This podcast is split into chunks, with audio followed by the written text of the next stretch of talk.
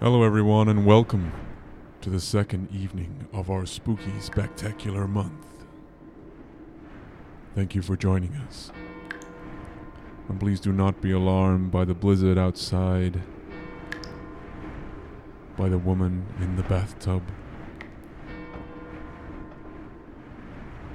or by the madman in the hall with the axe at your bedroom door. The Halloween clock is ticking, and tonight is 10 p.m. And whatever you do, stay away from room 237.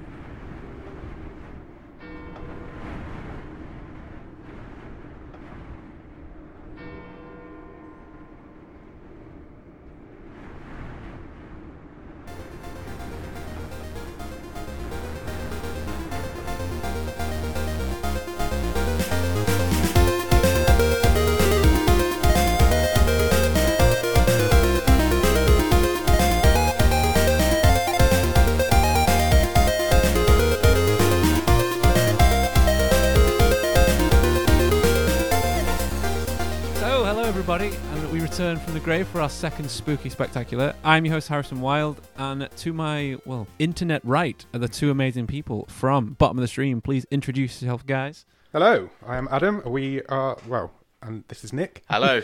and we are bottom of the Hey, stream.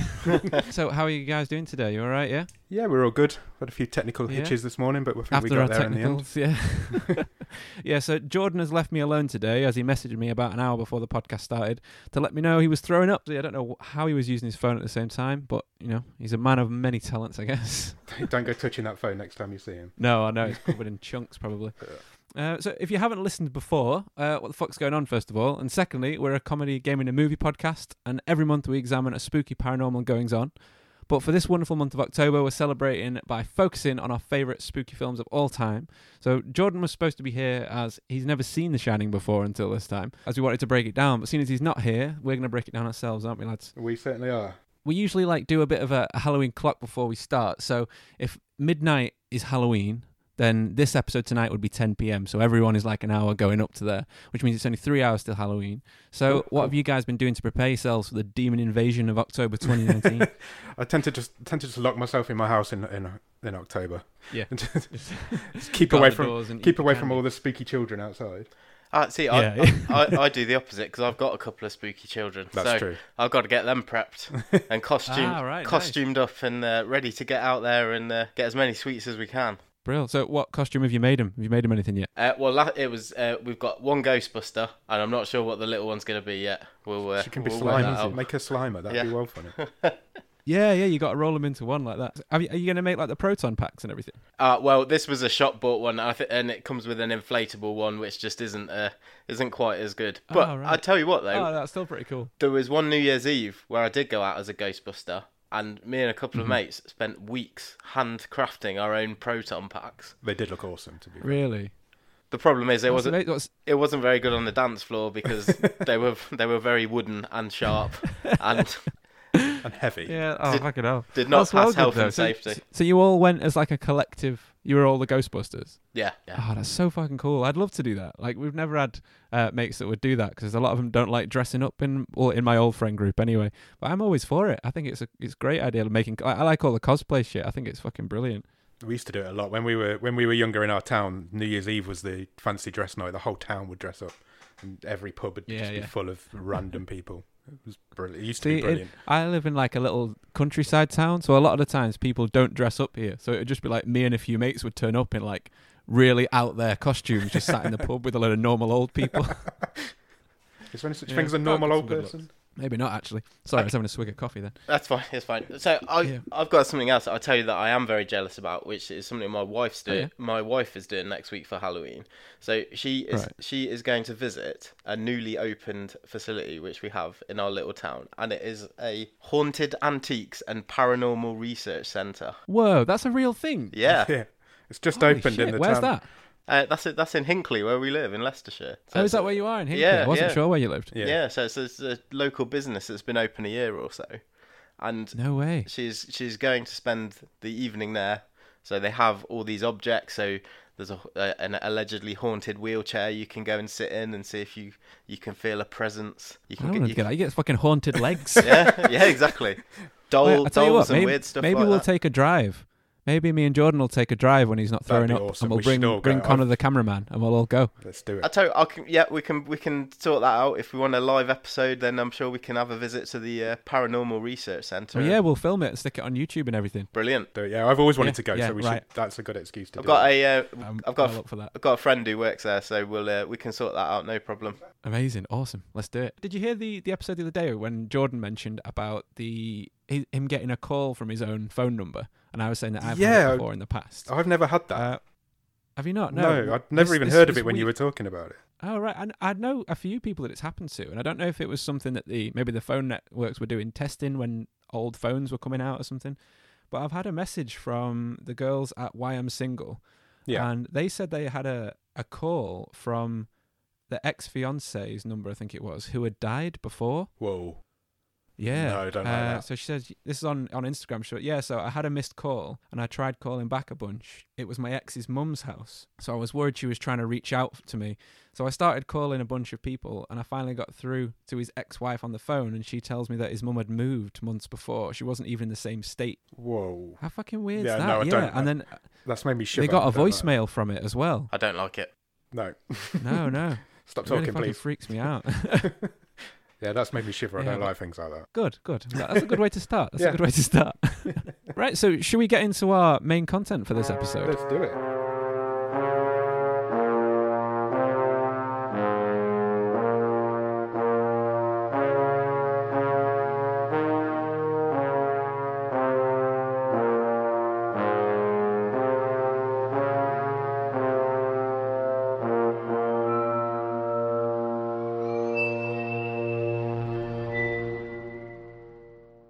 We'll start with first thoughts, and we usually like to do that bit as a bit spoiler free. I mean, if you haven't seen The Shining by now, you really fucking should have. Yeah, why? But- what are you doing? I don't know, they're not. They What- need who are these educating people? cinema, really. Who are these Yeah, people? it's Jordan. That's who it fucking is. It's Jordan. Feel free to really like rag on him for this episode, by the way, while he's not here. Definitely going to do that. yeah. Um. So, like your first watch, Adam. Let's go you first, then we'll go Yep. Nick or which whoever wants to go first. What did you think the first time you watched it? I, I be honest, I read the book before I watched the film. Ah, right, okay. Well, e- even better then. So, Yeah. how did you feel it translated? Uh, it's like a completely different story. They're chalk and cheese, and They are, yeah. and it's Mhm.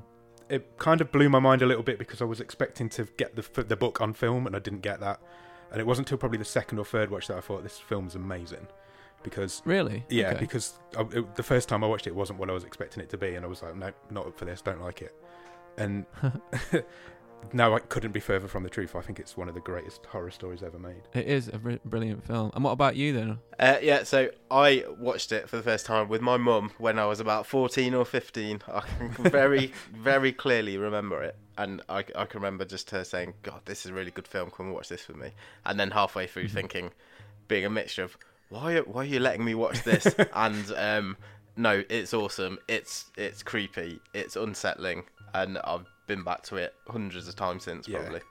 I couldn't tell you how many Right. times I've watched it. Yeah, so we we watched it a couple of times. 'cause I, I got the Stanley Kubrick collection of the Blu-ray recently Yeah. um, for my birthday, and so I've been making my way through all the films, and then again watched it with Jordan to sort of educate him in that. But the first time that I watched it, I felt like like something was missing from it, and like it it's a film that it, I always felt it was quite hollow. But looking back now as like a film lover and someone who like examines cinematography, I can see that a lot of what I was picking up on it was like I was missing the subtext as a kid. Yeah, that's- Um, and even though it's some like isolating feeling imagery with it, it, it actually is isolating, and maybe I was getting that aspect of it. yeah, that's you know, completely intentional. But as a kid, I didn't I didn't understand the isolation part Yeah. of it. Yeah, uh, Yeah. and it, it stands up to those repeated watchings because you do pick out like so, sort of how mechanical and isolated it is in parts, and it is odd. It's and that ad really adds to the unsettling nature of it for me. Oh yeah, totally, totally. No, it does feel that way. It's, it's I don't know. It, it's it's a weird one going back and watching it.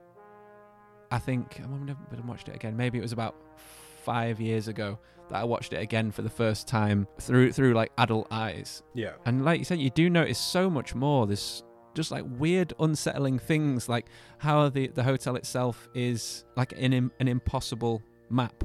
I, that's one of Like, the it doesn't great. I love make sense. that. I love that. The, like Yeah. when he goes into the office at the beginning and there's that big window at the back and it's just Yeah, you yeah, and cannot it doesn't make possibly sense. be there. It's brilliant.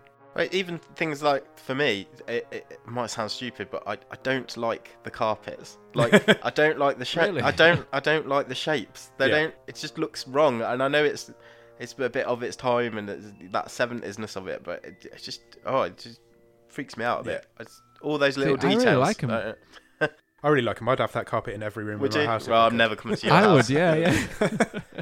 no, I, I, I really would. I've been trying to get some because I've got a clothes shop and I'm trying to get some blazers made at the moment with that lining, that Oh, like I- orange. I, I'm hexagon buying one of lining. those. If you do that, I'm buying it. And uh, an axe lapel pin. Amazing. I'm on that. Yeah, If so you if- get them made, if I I'm get buying some, I'll one, let you know. Definitely. yeah, I definitely. think the thing, another thing about the hotel is how there's so much different decor in all the different areas of the hotel. So you've got when he, I don't want to give any spoilers away yet, but when he sees the girls, Yeah. there's like floral wallpaper, and it's really like nice and homely. And then there's like the really plain sharpness of the lobby and the di- all the different carpets, like you say, it's completely, completely differently decorated. Yeah, in it's every single completely room they go into. deliberately sectioned off like that. Yeah, and the bright red bathroom, yeah. and I love that. I just think it's amazing. The attention to detail in the, the design of the whole place Yeah, is amazing. It's everything just- in there It's is very deliberate. iconic, isn't it? yeah. So, should we? I'm trying to think how to how to get into this next. Should we? Do you want to do like the, the brief history first, then? Like 'cause with you saying that you read the book first, I think it might be nice if you sort of lead into a bit Yeah. Uh, of the background of the story. I can do that. So Stephen King is is I, I, a massive Stephen King fan, by the way. Mhm. so uh, I'm going to come at it from Stephen King's angle all the way through this. So it's the That's first. great. I, I've just started reading them, so that's. Have you that's read The good. Shining? Um, uh, I've read The Shining, and I've just I'm 36 hours into the audiobook of it. Well, so you've got about another 14 days left of that. yeah, nearly. Yeah. The, it and The Shining are really quite close together as well. The Dick Halloran appears in it Okay. Yeah. very He does, briefly. yeah, that was really cool. and that's what that's what really got me into Stephen King. Well, all the different books like merge together. I love they that. connect together. Yeah.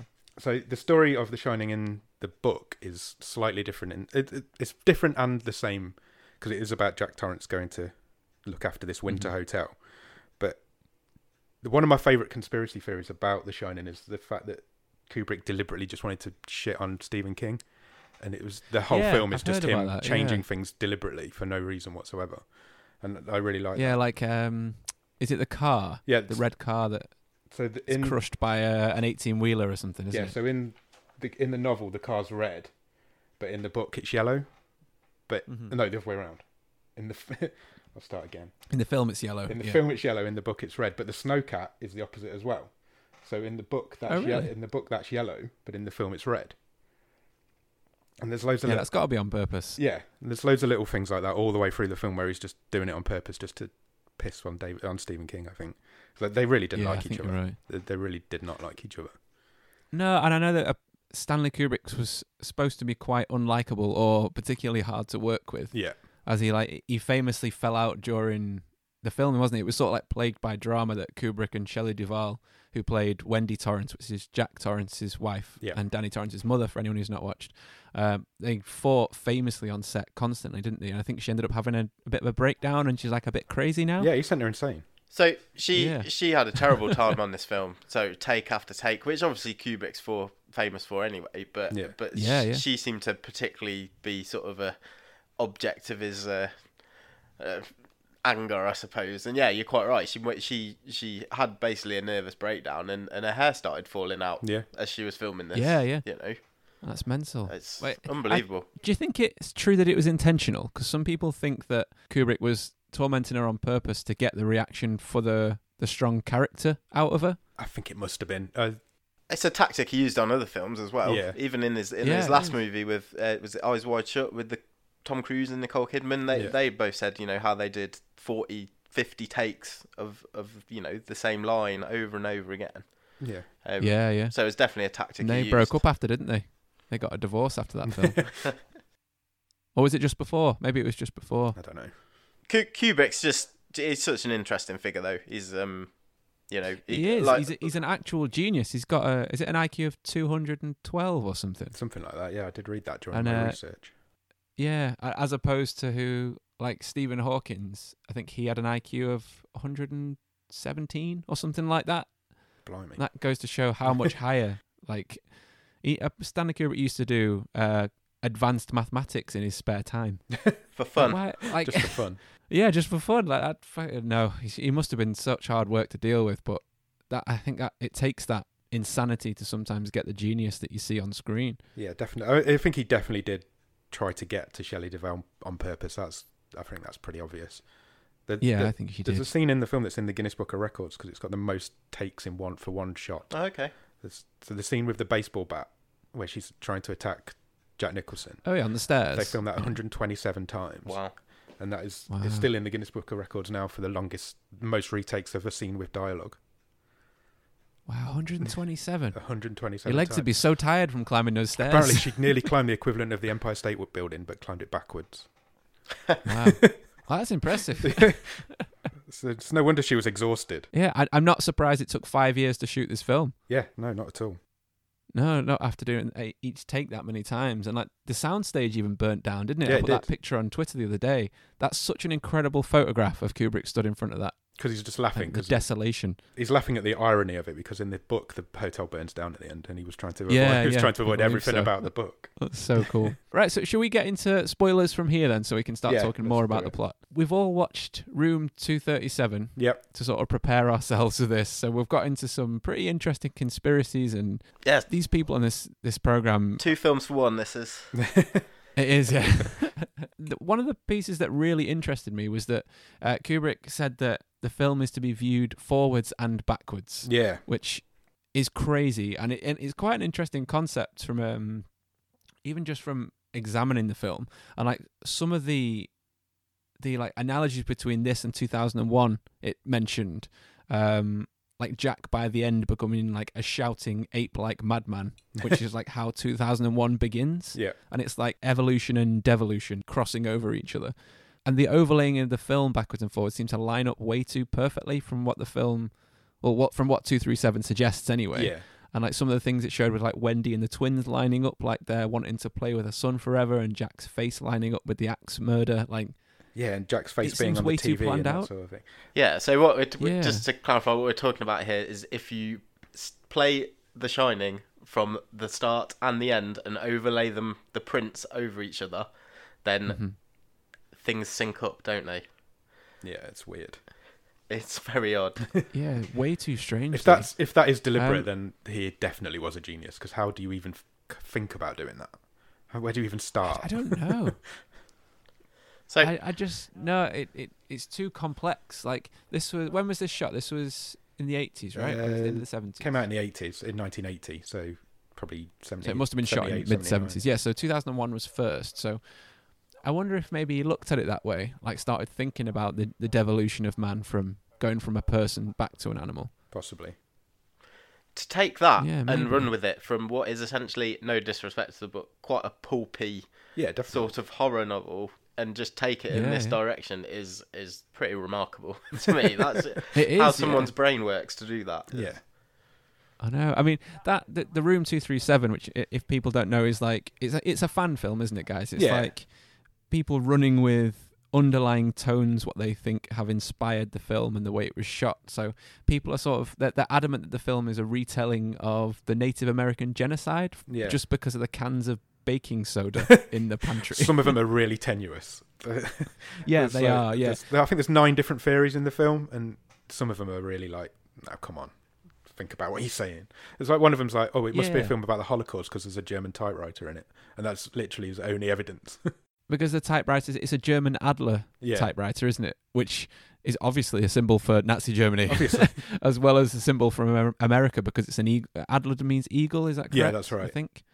So they're trying to link the two genocides together. The num- and the typewriter changes at one point, doesn't it? Yeah, Yeah, it changes from, is it white to dark grey or something? Yeah, I it think it swaps was. Between those two colours, something like the that. number forty-two Um, appeared quite a lot, and that was the year. And I mean, you can't deny the number forty-two does appear quite a lot in the film, but that's that could mean anything. See, I feel like I missed that completely. Like, where's the number 42? it's on. well, It's on ja- Danny's sleeve at one point. Okay. Uh, there's there's a couple more as well. I can't remember off the top of my head, but it does appear three or four times during the film. Right, because I, I I wasn't sure, and I, when I heard them start mentioning about the number 42, I was like, I completely brushed over that fact, and I felt like they were just sort of pulling it from the air. Um, yeah, I, I can get some of the some of the imagery that they're pulling stuff from because there is a hell of a lot of like great imagery made in this. Yeah, it's- Um, it's- one of the most iconic scenes being like the blood flowing from the elevator. I I mean, think that that is amazing, and they, they got they got away with that by telling the sensory board that it was actually rusty water. Didn't yeah, they? they, they, you weren't allowed to show blood in a trailer at that point, and so he got away with it by saying it was rusty water. I, d- I Yeah, didn't. I'm- I, I'm didn't. hadn't surprised heard it was in the that. trailer. Yeah, Yeah. yeah. Yeah, it was in the trailer. no way, and it's And I- that shot, that I shot like to alone think- took a year to film. Just Oh, really yeah, just to keep cleaning up the set, and then they'd do it again, and he would like, no, I don't like it. It's not red enough, or it's not deep enough, or it's not dark enough, or that's not moved in the way I want it. They they only filmed it like nine God. times or something, but it took a year to do it to set it up every time. Kubrick literally had free reign to do whatever he wanted, didn't he? I- And, and he'd, Yeah. he'd sort of built that level of whether it's respect or people or studios just scared of him. Th- this- th- Yeah, it's- I- I think they were scared of him. Yeah. Like he, he looked like he looked like pure insanity. Um, there's no one sort of working around for the last many years who, who've had anything like that sort of No, even e- No, e- no, even like absolutely. your Scorsese's or anyone who's top, you know, legendary still working today. It's it's it's nothing nothing like the sort of alla- Mm-hmm. No one like allow- that, no. allowances that Kubrick seems to have had. no. no, and as as someone who works on TV sets in like the prop department, I would fucking hate Kubrick to work with to have to reset sets that many times and clear up all the blood and uh, Yeah, it must, it must have been, a nightmare, to- from production. You talk about a nightmare for Shelley Duvall. It must have been a nightmare for everybody who worked on it. Yeah, just absolutely everyone. And and that that sort that sort of thing makes me think. So do you, do you remember the bit in, in room two three seven where they're talking about uh, has has Danny lost his innocence because this sticker of dopey has been removed off the bedroom wall? Yeah, I did make a note of that. That was So- very interesting. so So, so uh, on one hand i'm like oh, that's, that's a great idea i'd love to think that they went to that detail but my other hand is sort of thinking well they might have done 60 takes and in between they just put a couple of new stickers when they were resetting the set Yeah, they you could have just done. don't know it's and that's part of the myst- Yeah, I didn't- mysticism isn't it That's it. Yeah. it it definitely is. Yeah, it, it's like that thing in school when they say like, oh, the poem about blue curtains because the blue was to represent the writer's sadness, and the writer was just like, no, the curtains are blue. You know that kind of thing. It was just. It might be people putting their own meaning on these messages that they think they're getting out of it. Yeah, that's- it's almost like they're mining for strange things. I think you know? Kubrick made that point as well. He he, dis, he did disown most of these theories during his lifetime. Yeah. but- So he was aware of most of this. Yeah, most of the stuff he was aware of, and he, he was like, "No, it's just it's just a film. Don't don't but think he, too deeply." Into he it. almost Yeah. invited some of that by the fact he was Definitely. essentially a hermit who who lived in his estate he wouldn't travel by plane yeah, you know, he surrounded himself with a small sort of crew that he worked with over and over again.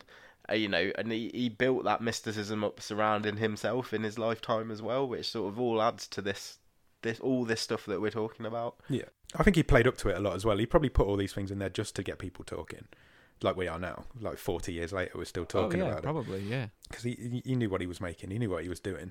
It's like there's a scene where the one of the chairs disappears behind Jack, and that's not an, That was weird. Yeah. that's not an yeah. error. That's just him just playing with the audience. I Do you opinion. think it's supposed to be like the hotel itself is moving things around? Yeah, I think that was what he was getting at.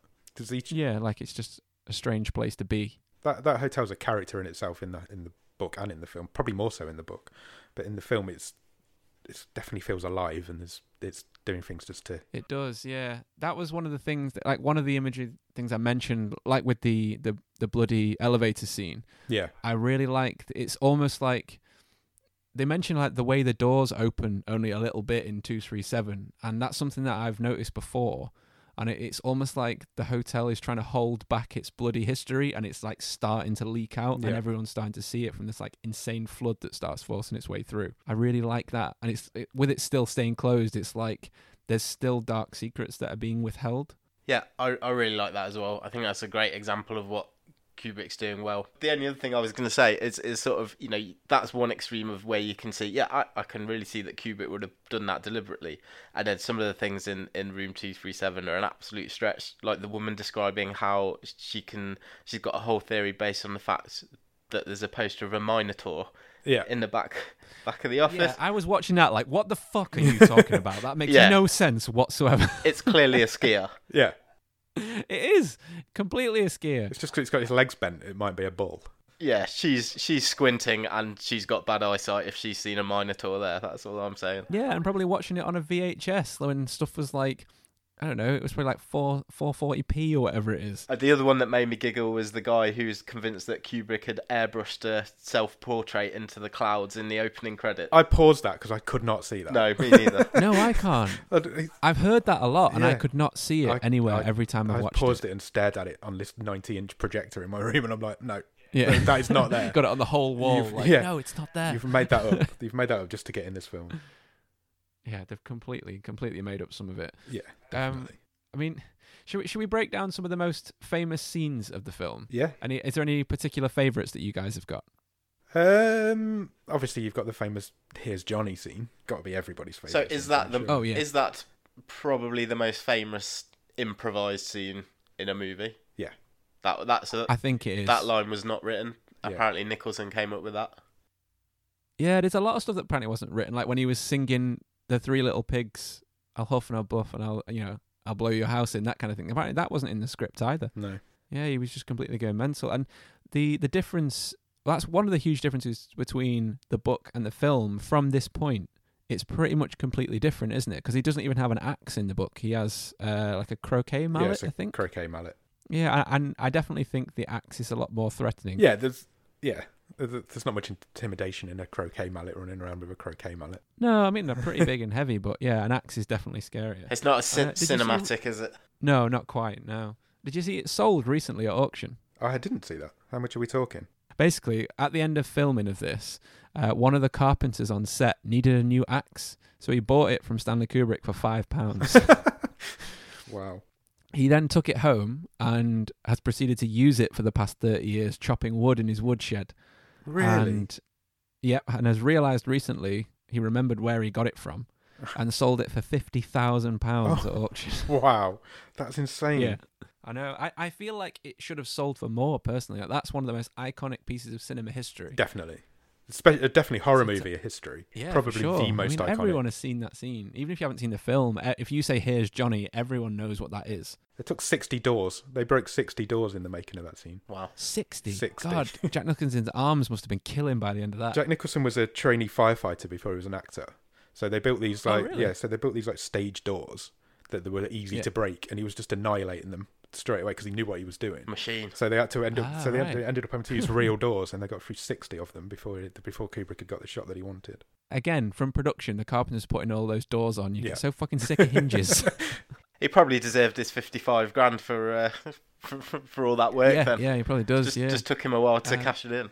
I've got a, I've actually got a cool piece of history sat right in front of me. On my wall, I've got one of the cinema cells from when Jack is breaking through the door. Oh really? Yeah, I bought it a few uh, months ago. I Awesome. got that and a, s- and a cell from 2001 A Space Odyssey. Cool. I've got one from Fight Club in my on my stairs. Oh, nice. awesome. I want one of the, the IMAX ones from Interstellar, but they're really expensive. Yeah. I've got I've randomly got one from Count Duckula as well. Oh, I used to love that program. That was such just a good to go show. completely off topic, that Nick can see it. It's Yeah. up on the wall, right above it. So that's an actual drawn animation cell from Count Duckula. no way, an actual drawn one. Yeah, That's so cool. hand-drawn. You'll have to send us a picture of that. Yeah, I will do. Uh, so, is there any other famous scenes that you're particularly fond of from this film? Not not as necessarily. Well, it it happens a couple of times during the film. But one of the things I always think of when when talking about or thinking of this film is the sound of Danny riding his uh, trike Yeah, round the Yeah, round the yeah. hotel, and again, I d- how it feels ominous. Just the sound of him either being on the carpet or then moving onto the floor as he's he's driving round. Yeah, off yeah off the rug onto the wooden floor. Yeah. So um, yeah, and and the fact it's shot at his, It's his very rhythmic, isn't it? yeah, and the fact it's shot at his level as well. yeah, Sort of, again, sort of adds to what you were saying earlier about this hotel being this ominous character and presence itself. Yeah, it feels like it's following him. It was one of the very first uses of the Steadicam, wasn't it? Yeah. Yes. it was. It was the guy who Yeah. invented the Steadicam did the filming for it as well. Yeah, they brought him in, didn't they? Yeah. They, they sent in a piece of footage, and Stanley Kubrick really liked it. So then they had, they flew him out there for a few days, didn't they, or something, just to film those parts, and then sent him back. Apparently, they And uh, they told him he'd- they'd need him for like six months or something, and he ended up being on set for Yeah. over a year and a half, and he had to keep flying by Concorde to go and film Rocky Three at the same time. oh really? so he was filming both at the same time. So they had to fly every That's Sunday. he had quite to a take change. Concorde to get between the two different films. That's really cool. It was fucking balling completely though. That's again though that shows how much leeway Kubrick had with the studios because the, stu- the studio would Oh, never yeah. let that happen now. No, not at all. I mean, the thing is, that if if Kubrick, if someone rang you up, you know, and you're working in, in TV or film, and someone was like, Kubrick says they want you out in America for this weekend, you'd be like, yep, just drop absolutely everything Yeah, of you're course you doing. Uh, I, I like the the riding round scenes in that when it shows because that, that was one of the things in two three seven it mentions about the the details and the surrounding of the hotel Yeah, like it shows the map doesn't it of it's like impossible structures uh, when Danny's riding round and he ends up upstairs at one point doesn't Yeah. he even though it never cuts yeah. That's I found that was really, really strange. again that's got to be intentional, hasn't it? It's not just it's can't, it's not just the way the sets have been built. It's Kubrick trying to fuck with your mind again. yeah. Did you see that part with the the people who walk out of nowhere? Yeah. How that that like I never noticed that either, and it, it really annoyed me that I never noticed it. Yeah, it's crazy. Um, and the part with Halloran is showing them round the kitchen, and they go into the f- the freezer, and when they step out the freezer, it's a completely different room. I'd never spotted that either until Yeah, I I watched two haven't three seven. I'd No. never spotted that. And It looks like the most obvious thing that you should easily spot, but you just hadn't. Yeah, because th- there's a door right next to the door they come out of, isn't Yeah. there? And they're in a big open room, and they go in there before, and uh, the door opens the other way, and all that weird stuff. So there must be two different sets built for that.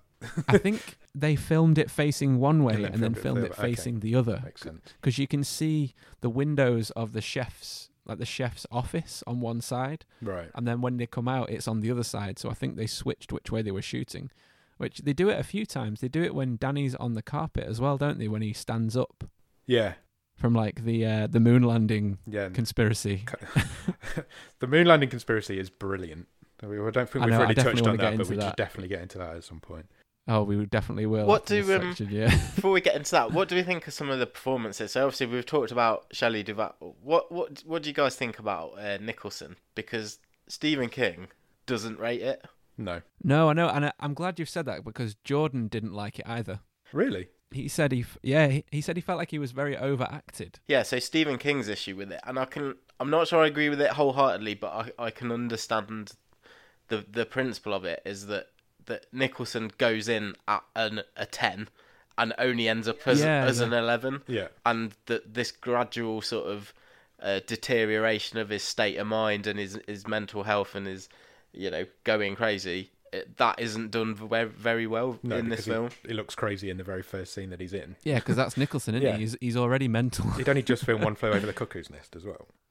He came straight from Yeah, that to yeah, this. he's- and Do he's you like- think there's something? he's obviously very in that Do you mindset think there's something to that? Yeah, I think there is. I really like Nicholson's the way he plays this part, but it isn't the part that Stephen King wrote. no no he very much develops through that door wedge of a book doesn't the he hotel from sends him insane. like whereas family man th- this, this film portrays him as insane. to He's start already with. well on his way, I Yeah. think, by the time he walks in there. Yeah, definitely. i mean i feel like if you watch the the american version of this film because there's, a few- there's like 23 extra minutes or something Yeah. there are a few extra scenes that show jack to be a bit of a better father and husband than it does in the uk version Right. and i feel like that there is a slight difference in how fast it ramps up Have you ever seen Stephen King's version of it No. from '97? I haven't. uh, I've heard it's terrible. It's terrible. I, Yeah. I watched it when it came out. I, I was going to watch it again in research for this, and I couldn't bring myself to do it because it's on for four. I was going to, and then I saw a clip, and I was like, Nope. nope. it's, it's on for four and a half hours as well.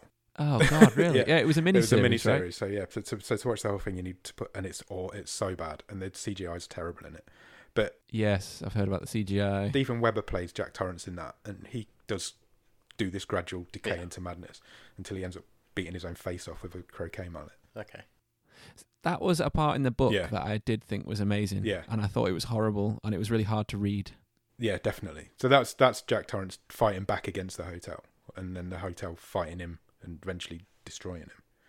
But that Yeah, you don't really it's, see it's that. in supposed to be. the That's the book. point where he changes, isn't it? Yeah, so you don't really see that in this film. You, he, he has this gradual descent into madness, but it it starts off like you said at a ten and only gets to an eleven. It's hard to portray Jack Nicholson as sane, though, isn't it? Because he is. Yeah, he's- he looks completely insane. yeah, just with the 'cause he is eyebrows. completely. He doesn't do dialed down, does he? Yeah. that's, uh, Not really, no, no. Uh, there's there's a scene that I really like that I think was one of the ones that Jordan didn't like particularly because of Jack Nicholson's portrayal of Jack. We don't It's- care what it's- Jordan It's getting thinks, he's not complex here. because they're both called Jack. no, exactly. Fuck, Fuck you, Jordan. Jordan. Hope your face is in the toilet being sick. Um, and it, it's it's when he's in the bar. I Yeah. think it's after the point where he's been accused of hurting Danny, and he walks down the corridor and ends up in the golden room. Yeah. And when he sits down at the bar, he says, I'd, "I think he says I'd sell my soul for a drink," and then all of a sudden, a bartender, all in red, looking like the devil with slick back hair, just appears in front of him. Yeah. And it almost felt like the, the hotel was the devil answering his prayers. Yeah, I think that's. And then suddenly the bar's fully stocked, isn't it? Yeah, Yeah, I think that's spot on. I think yeah, I do as well. Yeah, and I'd never noticed him say, I'd sell my soul for a drink, or at least I'd never connected it with Lloyd the bartender appearing all in red. It was, and he doesn't blink at all, does he, the bartender? I and he's find him very, very so, creepy. He is so creepy. He's one of the creepiest characters in Yeah. the film. And I almost wish that he was in it more, but I love it that he's in it so sparsely Yeah. as well. It's like I'm in like a bit of a weird equilibrium between myself with it because it works so well that he's used so minimally. And that's when uh, Grady turns up as well, doesn't he? Which is he gets the advocate spilled down. Him. Yeah, and they go into the weird red bathroom. Yeah, yeah. What did you think of Grady's character? Um, like you say, he's not in it a lot, but what he does is really good. He's obviously supposed to be the personification of the Yeah, hotel, he's- isn't he? He's, he's the guy who's going to talk Jack through it. It almost really it really confused me this film. Well, I think on my first watch it was more confusing and then it it got less confusing but I kind of understood that it was an intentional confusing. You know like where it's Yeah. almost like the hotel is a time warp. And that's something that's touched on more in the book with the clock i- that's in the golden room as well, isn't yeah, it? it is. Yeah, It's like this weird clock is looping the time around the hotel yeah, it's, and almost just like capturing people in yeah. it. It's almost like time doesn't really exist in that sort of world. Yeah. That's it. It's, I think that's exactly what it is. You know, you, once you're through those doors, you're in you're in a vortex or whirlpool, whatever you want yeah, to call Kubrick it. kind of went for Bubble. that with the very last shot in the film as well. Yeah. and he kind of paid homage to that a little bit because that Yeah, with the with the yeah, photograph. 'cause that's completely out of place with the rest of the film. That scene doesn't need to be there. The ending's perfectly No, well done no. without it. But he, I think that is just a little bit of a homage to the book at the end. I, I'm not. go- I It don't. was, and because that was in the book, wasn't it? Yeah. The, the picture. I I did see some other stuff online that the the scrapbook from the actual novel that Jack starts flicking through. He starts going through the whole history of the hotel, doesn't he, in the book? And it was in the film originally. Yeah, there's a brief shot of it in the film on his desk as he's writing. Yeah, and it was cut content. That photograph was actually in the book. Oh, really? Yeah, and they moved it onto the wall after that part was taken out of the film. Got you. because Kubrick was very with with this and with 2001 he was he was writing the script as they were shooting it weren't they there's famous shots of him sat in the the hotel's kitchen typing up on a typewriter himself So the film, Yeah. the film was shot in chronological order, which oh really that's unusual very, That's very rare. Very rare. Yeah. yeah. So he wanted, he had to do that because he hadn't got the full script, and he needed to write the script as it went along. So he had to shoot it in chronological. So or every set had to be built, every actor had to be there at all times, wow and he, he wrote it as it was going along. We re- that's a horrible way to do it Yeah, and a very expensive way to do it if yeah. you have to keep every actor on set yeah. I think every soundstage at the place they filmed it was used at the same time, just so they could have this whole hotel set built all at once. that is very cool though Yeah, Just going back to what you're saying, I really like the idea of. I'm almost disappointed I've not seen that bit. You know, in the film where if Nick, uh, Jack Torrance is looking through the scrapbook and he sees himself in a picture, yeah. I, I think that would be. Uh, Yeah, I I That don't would've know been whether really he found creepy. that picture. Yeah, that would have been really cool. That would have been great. I mean, that's like something that Kubrick seems to do a lot, doesn't it? He, he seems to be like reaching out to his viewers in anything that he does. With with this, I know that he, uh, he didn't he approach advertising agencies to learn about subliminal messaging going into yeah, this? they've mentioned that in Room Two Three Seven as well, don't they? Briefly, yeah, yeah. he wanted to hide subliminal messages in the film, and so he learned how Do you to do think it that's from why adverts. people have looked for so much in, in the Probably. background? Probably, I think people just tend to go for Kubrick as well. They they try and every and every one of his films analyzed to death online now. It's not just this. Oh one, yeah, but completely. that's what people do with Kubrick films. They do. They they like you said earlier, they read into it whatever they want to find. yeah, you put your own meaning into it. Yeah, So, talking about giving meanings to things, I'd like to really move on to this moon landing thing 'cause I want to know what you think about Uh, it. so, a lot of people were saying that 2001 was a research project to see if you could actually fake it. yeah. Do you think that's true using front screen projection technology? I was going to say from the outstay that I don't think he did fake the moon landings. No, like, I yeah, agree. I'd, I'd like to point that out as well. I believe that we did go to the moon. Yeah. I really, really to do. be fair, the conspiracy theorists believe that we went to the moon. They just believe that the footage is fake. Yeah, and I, I can I can understand that. I, Yeah. I can understand why. One of the main reasons, like, do you know much about space travel? I'm I'm a bit of a, a space nerd, Go on. I don't know a lot. so about like I I the the main thing is that you've got a radiation belt that's around Earth called the Van Allen radi- radiation belt, and it's it's a zone of um like charged particles that surrounds us. And the weird thing about it is you can't really bring film through it because it completely destroys everything.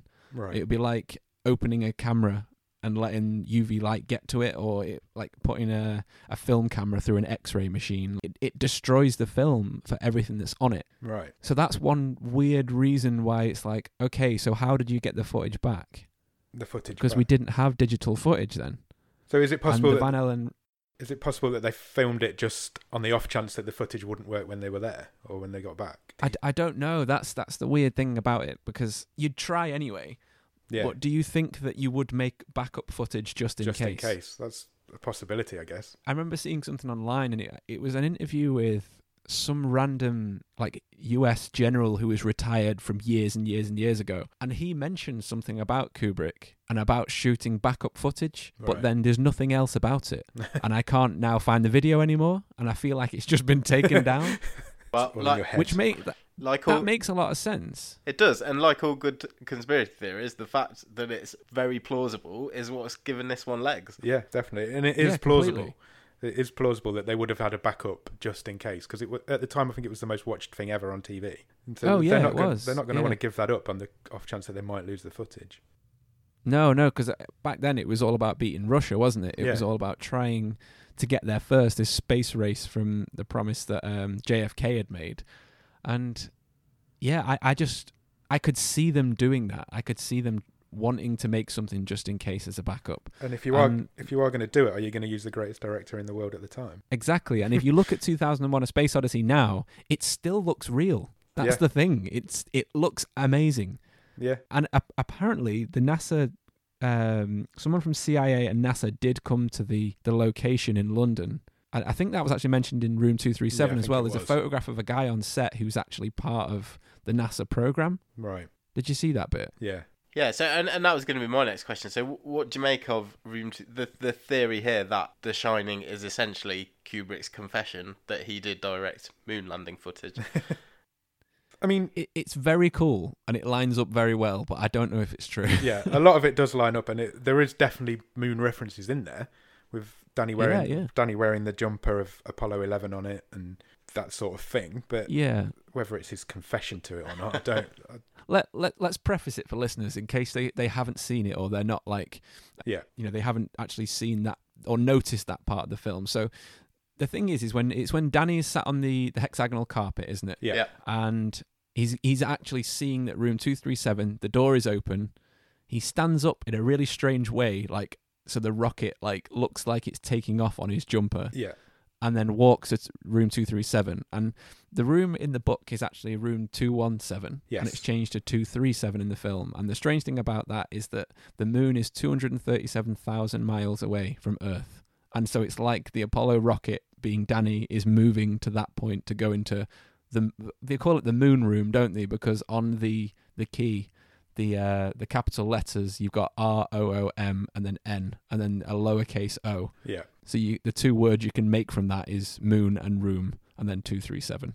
Every hotel has the room number written on their room keys. It's- it's not yeah, like a new exactly. thing, That's but- that's where I was like, right, you got a stretch there. yeah. That's a that's a big stretch. Um, also, the hexagonal floor looks like the landing or the takeoff The pads. landing the pad. landing pads. yes. So th- again, it's another case where the the shot's been flipped, hasn't it? So It has, yeah, it has. so the. Is it w- when Danny stands up, the hexagon's open, so it's like lifting off, isn't Yeah. it? And it's yeah, Yeah, and it's closed when he sat down, and the ball rolls towards him, doesn't it? yeah.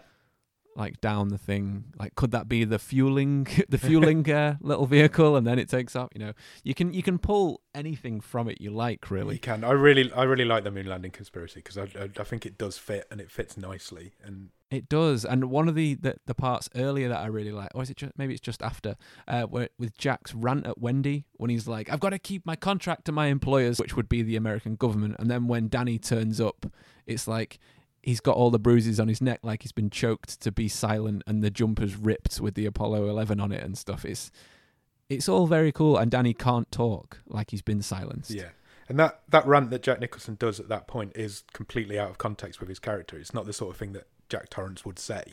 The, the way No, I the way know. he says it and the words that he uses are completely different. And that did feel like Kubrick just that was Kubrick talking through Jack Nicholson at that point. yeah, it felt like it was an anal- analogy for himself almost, didn't yeah, it? definitely. I, I did like the way it was they ran for it in in the documentary Room Two Three Seven. The guy who was describing it, he was getting more and more passionate, and then at the Yeah, point, yeah. At, at the point where they showed the footage when Danny just stands up with this jumper, and and the guy's like, and that's when I knew this That's it. it confirms it. Yeah. this has all happened. There's no doubt in my mind. Yeah, there's some crazy people. I've They got to really say, are. It's a nice Yeah, like the- it's a nice story. it is. Yeah, it's a nice story, and like, it doesn't really help itself that the the people talking on the film room two three seven. Like, not only do they come across crazy, it's recorded really strangely, isn't it? Like, there's one where there's a guy talking, and you can just hear his kids shouting in the background. Yeah, I, I was Yeah. weird. it was almost like, he was just do on you the think phone. That was intentional I don't know. I'd like to think not. But because it, it he then goes, "I've just got to go silence my boy." Yeah, why would Or you something. leave He that? says- why would you why leave would that, in? True. Yeah, It seems like that's like a hidden thing about The Shining. About So Jack, room two three like- seven are hiding beating things up in there Danny. as well. Everybody's just hiding things Yeah, in it's films. like- it's this weird inception thing about conspiracies. yeah, like did what do you think about all the Nazi stuff in there? Like cuz at the end with the photo, like it does that wide angle to a close up and like Jack's hair forms a Hitler mustache on his lip or something. Did you see that? yeah, part? th- that was in the forward and backwards thing at Yeah. the same time, wasn't it? Or no, it was no, it was in the dissolve between the two shots, wasn't it? Yeah, and because allegedly Stephen King, uh, it's not Stephen King, sorry, uh, Stanley Kubrick was going to make a film around Nazis called The Aryan Papers afterwards, but then never did. Right. yeah. So that was So people think it was That was me- Yeah. mentioned a couple of times, wasn't it? That that Kubrick really wanted to make this war film, Second World War film, and Mm. mm-hmm. he'd wanted to make it for years. He couldn't c- get up the courage. That's the wrong thing to say, but he he couldn't bring himself to sort of tackle that subject. So that yeah, allegedly this is one of one of the things he addresses in The Shine. yeah, almost like he had other things on his mind that he was working up ide- ideas for while filming this at the same time. Yeah. I, I don't I don't know. I I mean we've seen he's a clever enough guy to go to that sort of level, but Yeah. Um, I'm I'm just not sure. I It, it almost feels like he's prefacing his his early film and his later film in each film he does. So in this one, he mentions the moon because 2001 was before it, and then he was mentioning Nazis because he was thinking that was of gonna doing a be- Nazi film afterwards. so you know, so he was doing like a chronological order of his films that you could work through. And we know he wanted to make that film right up until um, a bit nearer the end of his life, and then apparently he saw Spielberg Schindler's List, and that it was Yeah, only then yeah. that he felt "Oh, I don't need to do it; it's been done. you know, like Yeah, it's it's been Spielberg's Yeah, done it's what already I was done going to that do. way. So, yeah. So again, it it's plausible, isn't it? That's the that's the thing. it, it is yeah. Or And, uh, one of the one of the things I really liked the the only number forty two thing that I I uh, sort of I didn't buy into it, but I noticed like oh that's pretty weird that room two three seven you do two times three times seven and it equals forty two. yeah. Yeah, I, I like that. I was like, oh, that's like you know the Illuminati videos where it's like, look closer, three sides. A pyramid has three sides. You know all that sort of stuff. It like really lines up with that. That lines up as well Um, because Stephen King in Stephen King's book the number 19 appears quite a lot in most of his stories. yes, it does, And doesn't it? Yeah. 17 plus 2 is 19. So that lines up with Stephen King doing that as well as Kubrick doing it with 237. Oh right, yeah, that's pretty cool. No way. Is this just like the number twenty three? You know, like that film where once you start thinking about it, you see it everywhere. Like now I'm looking at two three seven and the first two digits are twenty three. You know that kind of thing. Like Yeah. it just starts bleeding in, into your brain. That's a terrible film. That is a terrible Could prove anything with maths. I didn't hate it I hate originally, it. but I've not watched it in a long time, so I don't know whether it's Ah, good right. or not. Really hated it. Talking of uh, really. talking of Jim Carrey, have you seen the deepfake footage on YouTube of The Shining star in Jim Carrey? No. I have. It's so good. It's, yeah, it's so good. I'm You going need- to find that you when need we're to watch finished that. here. So basically, they've just superimposed Jim Carrey's face over Jack Nicholson. I could actually imagine him doing that role. Definitely. Yeah, th- there's there's one of them is when he's at the typewriter, isn't it? And Wendy comes to talk to him. It looks so real. It does. It's It's- fucking insane. It's scary. like they've got the same crazy eyebrows and stuff, don't they? They, they seem to move their faces the same way. if you were going to remake The Shining now, you would use. I would use Jim Carrey. Oh yeah, Definitely. totally. Definitely. Yeah.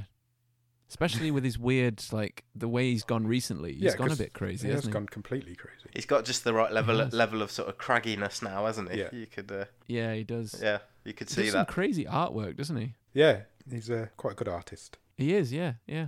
That's a good thing. Uh, how, how do you recast The Shining now? that's a great. that's Ooh, a great topic to get Oh, Yeah, into. go on then. Let, us do that. How would you recast it now? So let's say Jim Carrey as Jack. Who do Who you? would you cast as Shelley? I really, really don't like Shelley Duvall in The Shining. No? I'm just gonna put it out there. I think she's awful in it. Eh? I d- But Why? I don't think she's not acting. I think we've pretty oh much no, established completely. that already. She's completely. Yes. She just. She's just playing herself. She's just. Yeah, she's just screams all the way through it. I, I really don't like the way she plays it. That's my only criticism of the Mm. whole film. I really don't like the way she. Stephen King hated it as well. Yeah, Really? I watched an interview. Well, with she's him on it. very different than in the book, isn't she? completely in, in the book she's more of a strong she was an ex cheerleader she's a beautiful blonde girl and it was like Yeah. a strong character and the way Shelley Duvall played it or the way Kubrick made Duvall play it was completely opposite to that because Kubrick wanted to do everything opposite to what Stephen King did Yeah, the reason was th- they said because they thought if she was a strong woman, she wouldn't have put up with Jack's shit all Yeah. that time. which is She'd a just be fair like, "No, comment fuck because this, I'm leaving. if you watch the miniseries it you would you do think that all the way through like why is why is this woman staying there so that is a fair yeah, comment yeah. but yeah King called her the most misogynistic character he's ever seen on film Really? Really? Yeah, I watched an interview of him this morning actually from about, it Oh, was right, 2000, wow. 2014 or 2011, and uh, Oh, you'll have to link us to that. yeah, I'll, I'll drop the YouTube link. There's a couple of uh, interviews on there because Kubrick hated, Right, uh, cool. King hated everything about this film, and the the rumor is there's a rumor. I'm completely going off what we were talking about about Yeah, recasting it, but there's a Getting real rumor deep that in these conspiracies. King, King had to to obviously make his miniseries. He had to get the rights back for the book for the film, so he Oh, wow. he signed a contract to say that he would stop slagging off the film Oh, okay. if they so if they let him have the rights back. And since that film's come out, he's been really quiet about his thoughts on The Shining oh, right. until So maybe it's true and then, yeah, when maybe he Kubrick did. died, then he started talking shit about it again. So I, I find uh, that's another conspiracy theory, but I like it. But yeah, Yeah, that's very cool. somebody cast Shelley Duvall's car- part in uh, in The Shining now. Um, Hmm, who would I have? It's a tough one, isn't it? It is. That's a really hard character to cast. Would you want to go the strong route? Like, would you want, you know, like the whole like Jennifer Lawrence kind of a stronger female role to go into that? I, no, I think you've got to cast it as the way Shelley Duvall played it, haven't you? I- I otherwise think- you're making a completely different film. I don't know. I, Hmm. th- I think I, I'd be looking. You want someone who doesn't look necessarily strong to look at, but then you see you can see some of that steel through. I don't know. I'm not sure what I'd go for. Maybe you could put it out on Twitter and see if people can suggest. Yeah, let, let's put it out on Twitter then. Yeah, definitely. You could do one of the kids from It as Danny. yeah, they might be a little bit old now. Yeah, they are, they are, they are now, aren't they? Yeah. Finn Wolfhard's about eight foot three now, isn't he?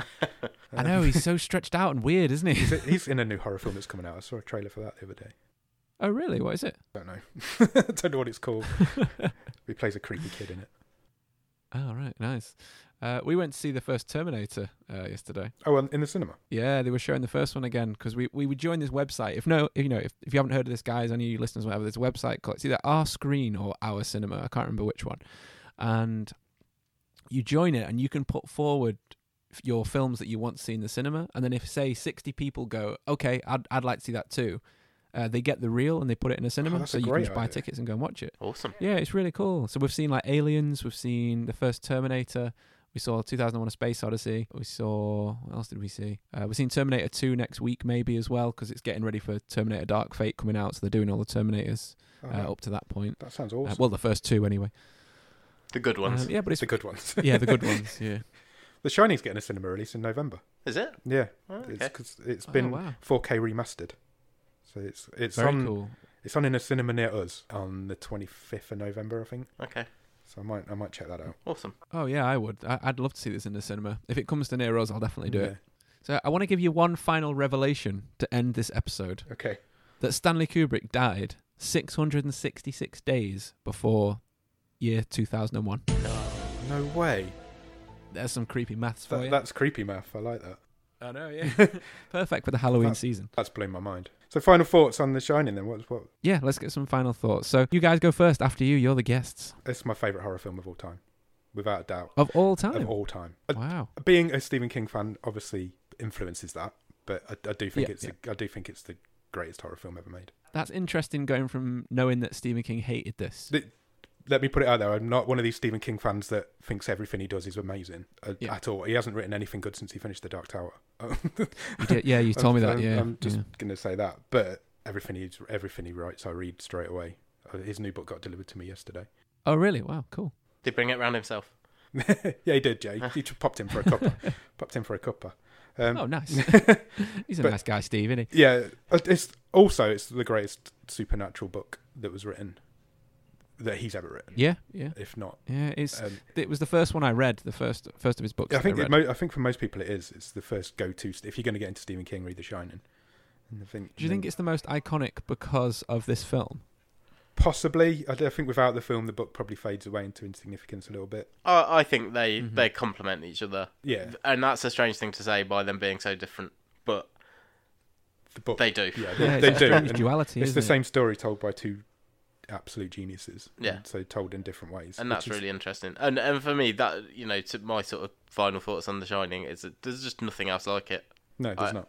No, nothing at all. Uh, No. It's it's like as we've said, it's layer upon layer of stuff. You c- you can see different things in it every time you watch. There's so much to pick apart. It's Yeah, we've, well, there's loads we haven't it's talked fascinating. about. We've barely Yeah, I talked. might We've, watch we've it barely again talked tonight, about it. We've talked about Room Two Three Seven more than we've talked about The Shining.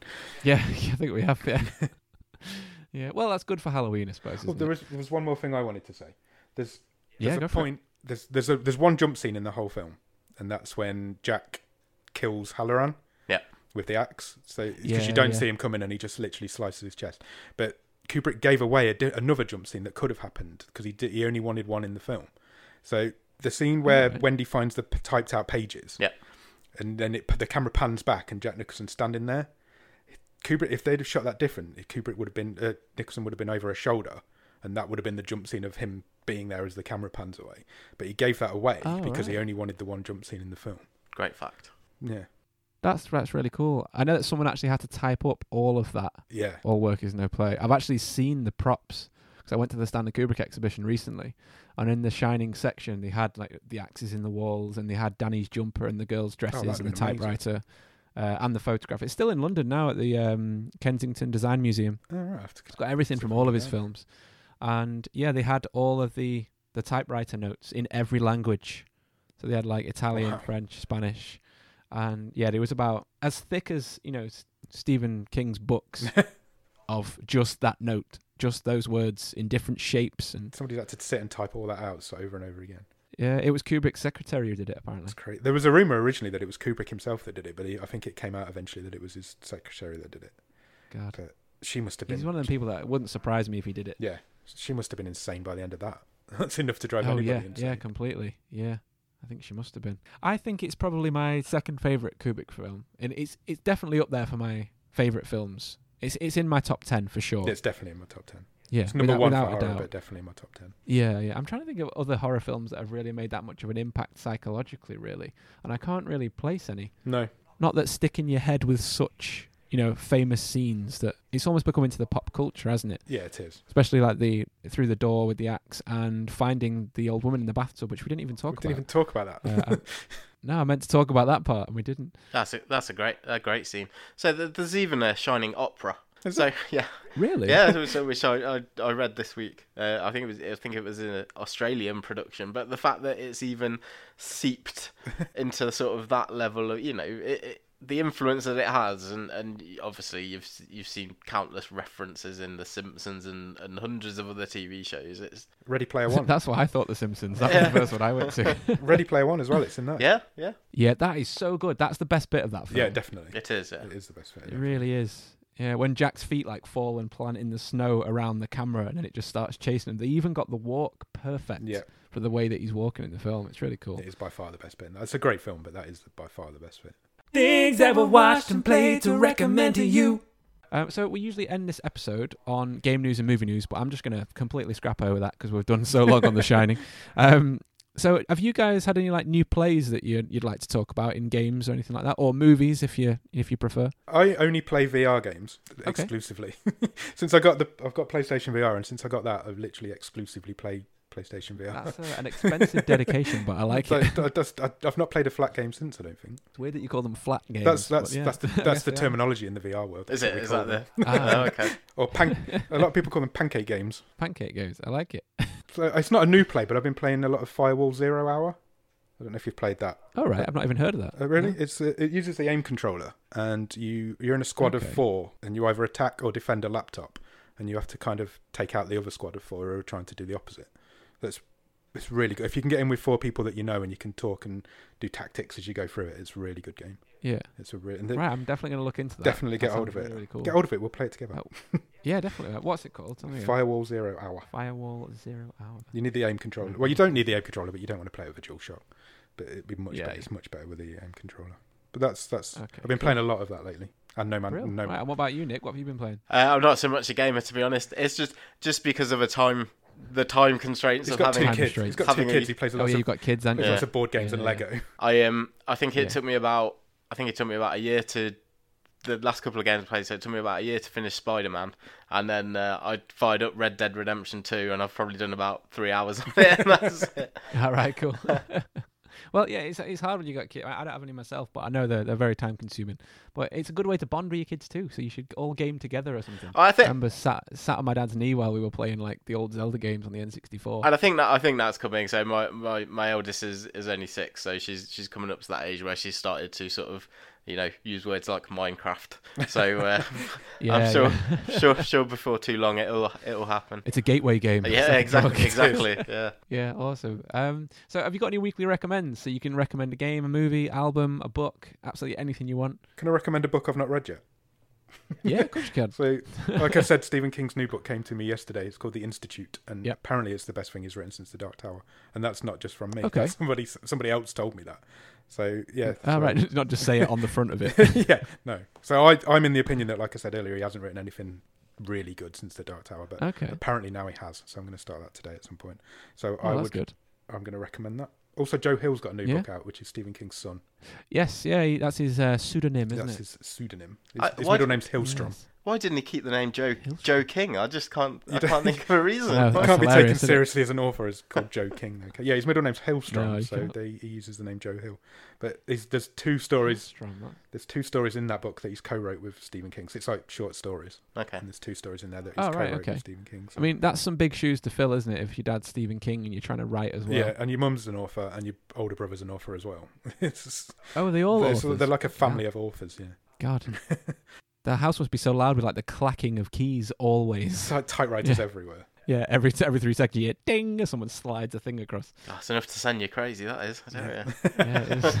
What about you? Come on, you must have some recommends and Some weekly recommends. I've been playing a game this week called Dead Cells, which is it. It feels very much like a combination of like Super Metroid for the SNES uh, with Dark Souls. all right. So it's like a procedurally generated dungeon crawler that's side scrolling, Got you. and y- you've got to work through it. And you, your upgrades save, so every time you die, you go back to this same like hub area, and then you can put the cells into unlocking items and perks and mutations for your character. And it's just really, really good fun. It's um, it's pixel art like the old Metroid games for the SNES, so it's that like 16-bit art style. Uh, but the music's great. It's visually amazing. The controls are perfect for the character, and I'm just really impressed with it. And it's free on Game Pass at the moment. All Oh, right. So uh, yeah, and uh, my my new play, which I forgot to mention, is uh, World War Z. I've just started playing that. All Oh, right. Okay. Is that any good? It's yeah, it seems good so far. It's did you ever play uh, what's the game called Left for Dead? Yes, I did play that briefly. I don't think I ever finished it. It, but I it's did like play it. that. My only problem with it, it's got a little less charm than Left 4 Dead because Left 4 Dead was kind of a bit funny, and you've got all the, the weird characters that are all like pills here shouting for like the health stuff. This one's it's a little more serious, and the zombies are the running zombies, so it's quite scary at the Right. same time. Okay. So you, you remember in the film where they come like the zombies come running and they flow over like Yeah, and they cars like a wave, Just and pile they're like up onto each other and stuff. yeah, they pile up and climb up like the walls in Jerusalem, don't they? Um, well, that happens in the game. So there's four of you trying to hold off like 5,000 zombies and you're just like throwing grenades frantically and trying to shoot them down as they're climbing up. Oh, That sounds quite good. But it's I'm enjoying it so far. I've only played it twice. I had a quick go before work at like 5 in the morning the other day. Like, oh my God, I'm too tired for zombies. But yeah, I'm going to play it again tonight after this. I might have a couple more goes and see how it is because it's online as well. So you're playing with uh, three other players online. But it's like over the whole world. So you've got levels in Tokyo, Jerusalem, New York, and I can't remember what the last one is. It might be France or something like that. Yeah, sounds awesome. Yeah, but it's it's it's, it's pretty good. So with that, do you guys want to give a sign off? You got any shout outs to give for any channels or podcasts, even your own? we should probably shout our own out. Go for it. yeah, yeah. Let us know where we can find you. Um, so yeah, this we host a weekly show called Bottom of the Stream, where we take films on Netflix that nobody else is really talking about and talk about them. yeah, Jordan loves it by the way. Really? He binged five of your episodes yesterday. Good, Yeah. Yeah. Good. So good, good we're- on him. We we're like basi- him again now. We're basically trying to Yeah. yeah, take back everything I ever said. Great guy. So Yeah. uh, we're basically trying to find Hope he's better soon. trying to find sort of hidden gems down there, aren't we? Yeah. And uh, and you know we've had a mixed success Is rate. there any any noticeable ones that you that you've liked so far? So what we do at the end of every episode, we put them into like a league table. So we don't rate a film individually. We don't give it like, oh, this Okay. is a five star film. We we have a league table of all the films we've watched, and we rank them against. That's a great each way other. to do it. I do like it when you do So that. we've just finished our first season about what, three weeks ago. Yeah, we're two weeks into the second series, yeah, aren't we? yeah, yeah. For Okay. three weeks now, the third, third episode will be out. Um, yeah, so the film that won last the last season was a documentary called The Dawn Wall, Oh wow, okay. and uh, we didn't intend for a documentary to win it, but it did. we, we didn't want it to be a pretentious. we said in the episode, in one of the episodes, we don't want it to be a pretentious film podcast. Like we know what we're talking about when it comes to films. But the first one was a Yeah. documentary, and the second, the second and third were foreign language films, and it was completely All right, yeah, unintentional you're, you're you're pretentious. All it right. was completely unintentional. And the two films are not pretentious in the slightest. The three films, but it just is just how it worked out. So I'll, I'll say probably Oh, that's I'll, pretty cool, though. I'll give a recommendation, which is uh episode from last week, uh, the movie we watched for that, which was called uh, "What Keeps You Alive," Yeah, and It's a great film. I've watched that recently. it was a great thriller. it's Uh, a really you good know, film, uh, yeah. It was. uh, out of nowhere again we didn't know what to expect uh, you know we we pick the films randomly and um, it's really re- rewarding when we can find something that takes you a bit by surprise and and, Yeah. and is a good watch and that that was a great film that was our episode It really last week. was. Like I, I watched it. The it was literally a few days before your episode came up, so I didn't even know you were doing it. and it was one of those things, you know, like me and my girlfriend got home, we'd cooked dinner, just got in bed, and we're like, oh, I don't know what to watch. Let's just choose something absolutely random. And I think it was just the display picture of whatever. It, I can't remember what it was now. we just thought, oh, let's just see what that is. It looks pretty So that- random, that's and blown away. yeah, that's kind of what we want to do. We want to take away the well, what should we watch on Netflix tonight? We want you to go. Oh, we'll watch this film because they're going to talk about it next week. So we want to take Yeah, away. yeah, that, it's a good like, way to we do don't it. Know what to watch this week?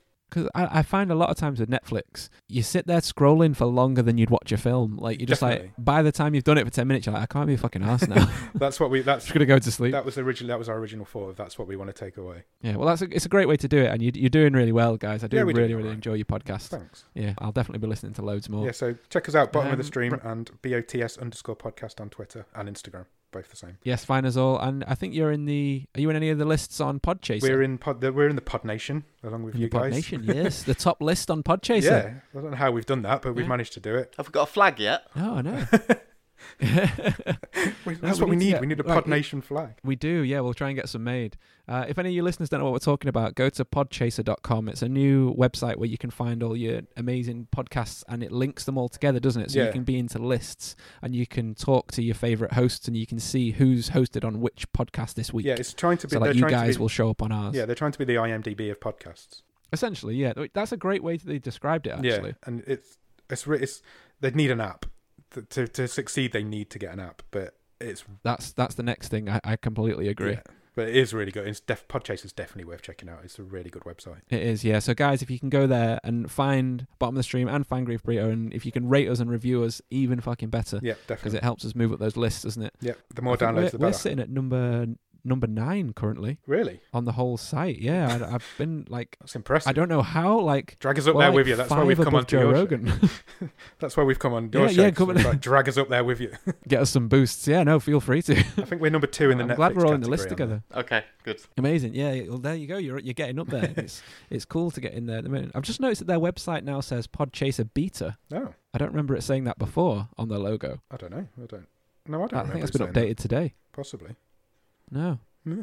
Maybe they'll just go straight to a mobile app then. you know, Like, th- I really hope they do because it it needs it. Yeah, it could if they really snap, they could be a game changer for podcasting. Totally could. And uh, right on that note, I think we should end it there, guys. Sounds good to me. It's been lovely. Thank you for coming on. Thanks for having us. Thanks for having us. Yeah, no worries. Guys, please go to Podchaser and iTunes and review Bottom of the Stream for us and review Grief Burrito, and we'll see you on the next episode. See you later, guys. Cheers. Bye. Bye. Bye-bye.